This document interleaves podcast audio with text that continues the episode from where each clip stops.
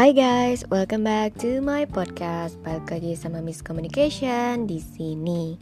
Nah, kali ini yang mau gue bahas itu tentang pengembangan diri, bagaimana caranya untuk menjalin hubungan baik antar manusia. Karena semakin banyak kita ketemu dengan orang, semakin kita bisa mengenal orang-orang itu seperti apa.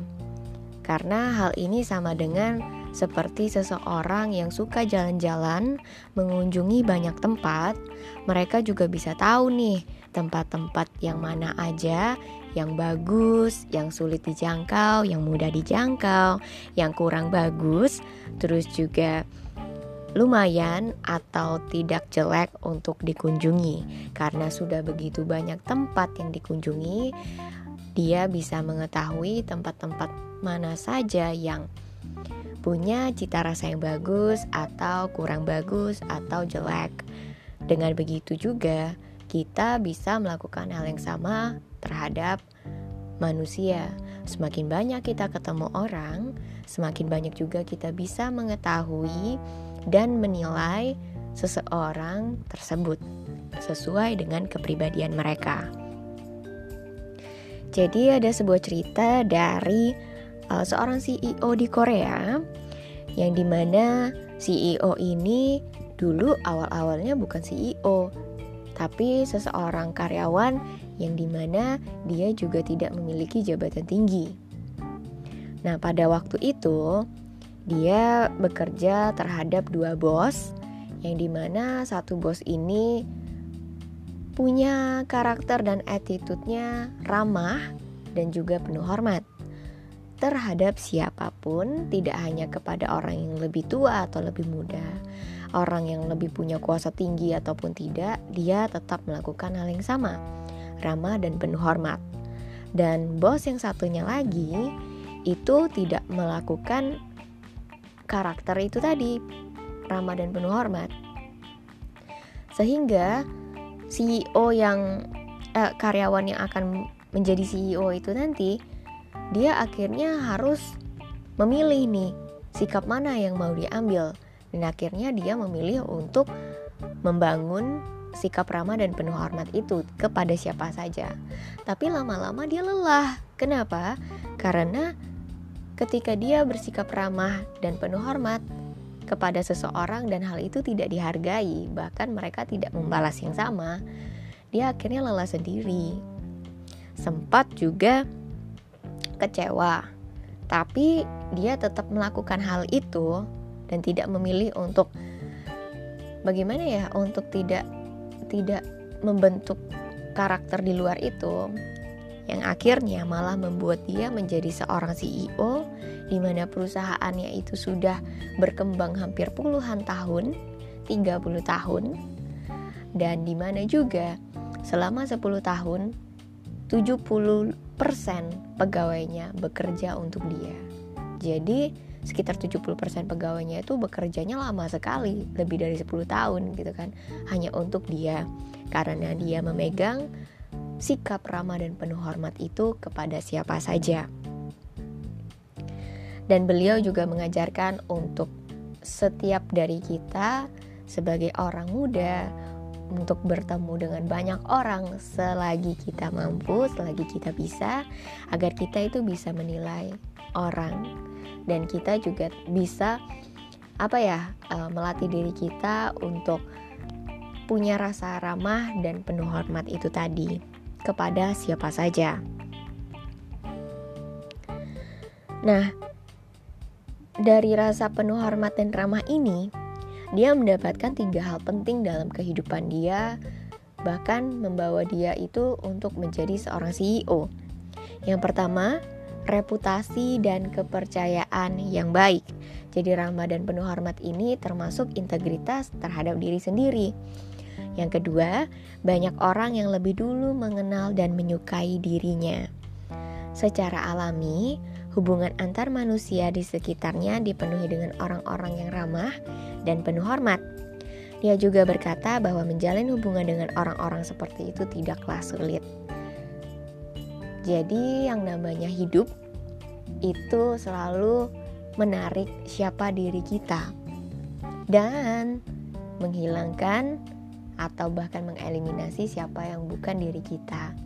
Jadi kalau misalnya karakternya kita adalah orang yang jujur, ramah, penuh hormat, ya orang-orang yang lama tinggal dengan kita juga akan bersikap demikian, jujur, ramah, dan penuh hormat, karena kita menarik orang-orang yang serupa dengan kita dan mengeliminasi orang-orang yang tidak serupa dengan kita. Yang ketiga, ada 70% karyawan yang bekerja di pabriknya selama lebih dari 10 tahun dan meningkatkan produktivitas untuk bekerja keras. Karena saya kalau misalnya diposisikan di posisi karyawan seorang CEO ini tadi yang punya rasa hormat dan penuh ramah gitu kan, saya akan merasa sebagai karyawannya itu merasa dihargai bekerja. Dan juga bagaimana ya bilangnya ya, akan merasa nyaman, karena hal itu bukan seperti dibuat-buat, tapi itulah karakter bosnya saya itu tadi. Nah, beliau juga menyarankan semua anak muda, selain untuk bertemu banyak orang sebisa mungkin, carilah atau bagilah waktunya kita itu berdasarkan pemikiran dan karakter yang sama. Jadi dia cerita nih, kita akan bertemu dengan orang baik dan yang kurang baik, dan bahkan orang yang baik tapi punya pemikirannya beda dengan kita. Nah, beliau mengajak kita untuk membagi waktu, di mana kita perlu untuk menghabiskan waktu lebih banyak kepada orang-orang yang baik dan berpikiran sama dengan kita. Jadi punya karakternya dan pola pikirnya sama nih seperti kita.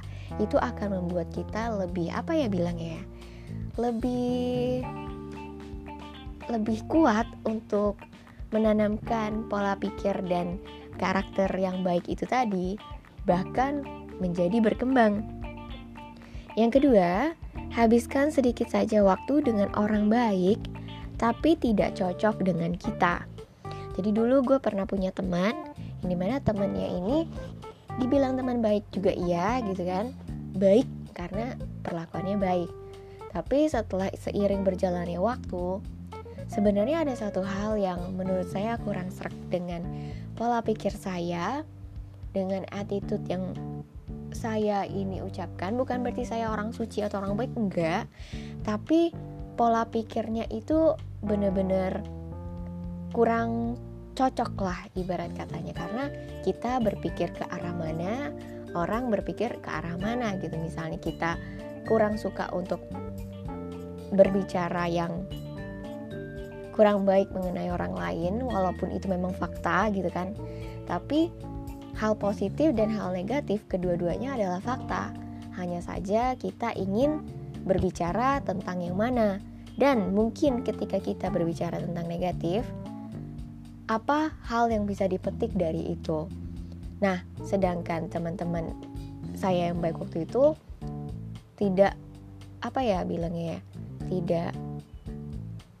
tidak memberikan pola pikir yang in the end baik gitu kan. Jadi menurut saya itu kurang cocok. Bukan berarti mereka tidak baik, enggak, tapi pola pikirnya yang dimana kurang cocok untuk saya. Jadi dengan begitu saya juga merasa, karena merasa kurang cocok, waktu itu yang bisa menjawab kita untuk menemukan siapa yang sesuai dengan dirinya kita. Jadi bukan berarti kita memusuhi atau meninggalkan mereka, enggak, tapi mengurangi untuk menghabiskan waktu dengan mereka, karena kita tahu siapa kita, karakternya kita seperti apa, pola pikirnya kita seperti apa. Dan kita juga, karena kita tahu nih ke arah mana kita mau pergi, kita juga perlu berkumpul dengan orang-orang yang punya pola pikir dan karakter yang sama dengan kita.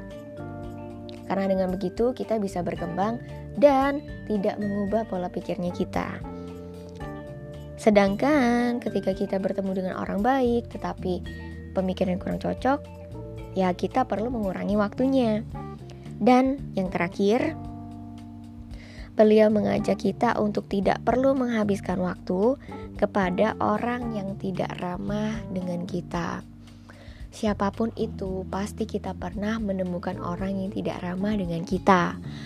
Tidak ramahnya dalam artian mungkin mereka adalah orang yang baik, tapi mereka pemarah, mereka selalu suka emosi, mereka selalu memberikan energi negatif, dan itu semua sebenarnya tidak baik untuk dirinya kita. Kenapa? Karena kita tahu kemana kita mau pergi, energi apa yang kita mau keluarkan.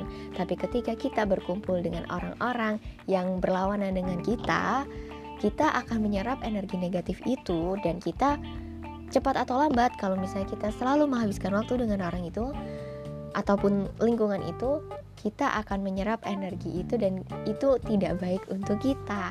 Kenapa? Karena kita akan ya meniru dan bahkan menjadi sama. Tapi itu tergantung dari kita ya. Hanya saja yang saya percayai, ketika kita banyak menghabiskan waktu di sebuah lingkungan, cepat atau lambat kita hanya perlu menunggu waktu, kita akan menjadi sama. Jadi ketika orang bodoh berkumpul dengan orang pintar, orang bodoh ini cepat atau lambat akan memiliki pola yang sama, pola pikir yang sama, dan karakter yang sama dengan orang pintar.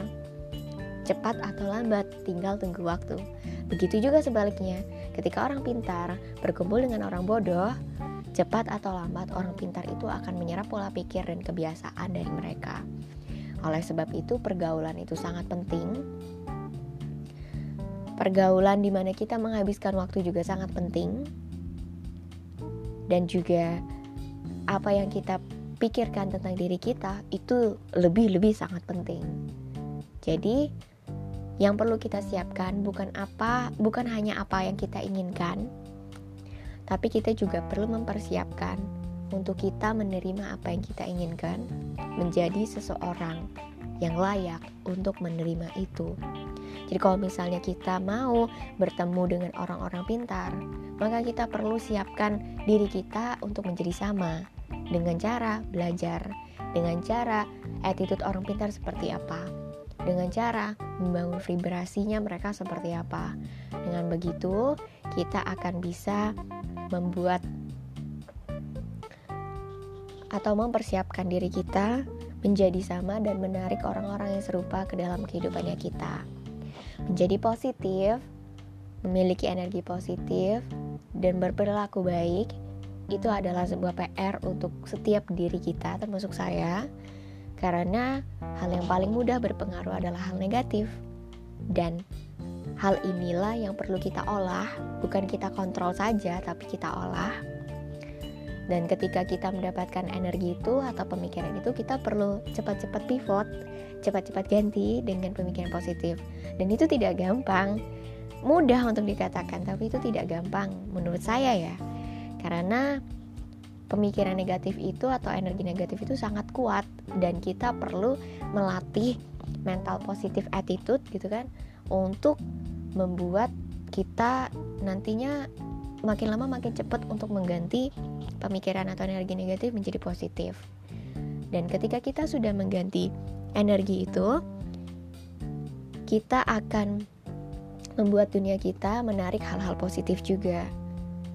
Jadi apa ya bilangnya ya, yang namanya menjalin hubungan dengan manusia itu kesimpulannya tidaklah mudah, karena kita akan bertemu dengan bervariasi atau beragam macam orang. Tapi ketika kita bisa menyesuaikan diri dan kita tahu nih akar kepribadiannya kita, maka kita bisa memilih dan kita bisa membentuk, bahkan menarik orang-orang yang serupa dengan kita. Ya walaupun kita akan tetap bertemu dengan orang-orang yang tidak sesuai, tapi tetaplah menjadi diri kita. Dan kita juga akan membuat dunia kita serupa dengan kita, cepat atau lambat, tepat pada waktunya. Semoga apa yang saya bagikan di sini bermanfaat untuk teman-teman sekalian. Jangan lupa subscribe dan juga bagikan podcast ini bila kalian merasa podcast ini bermanfaat, bukan hanya untuk diri kita tetapi orang lain. Terima kasih dan have a great day.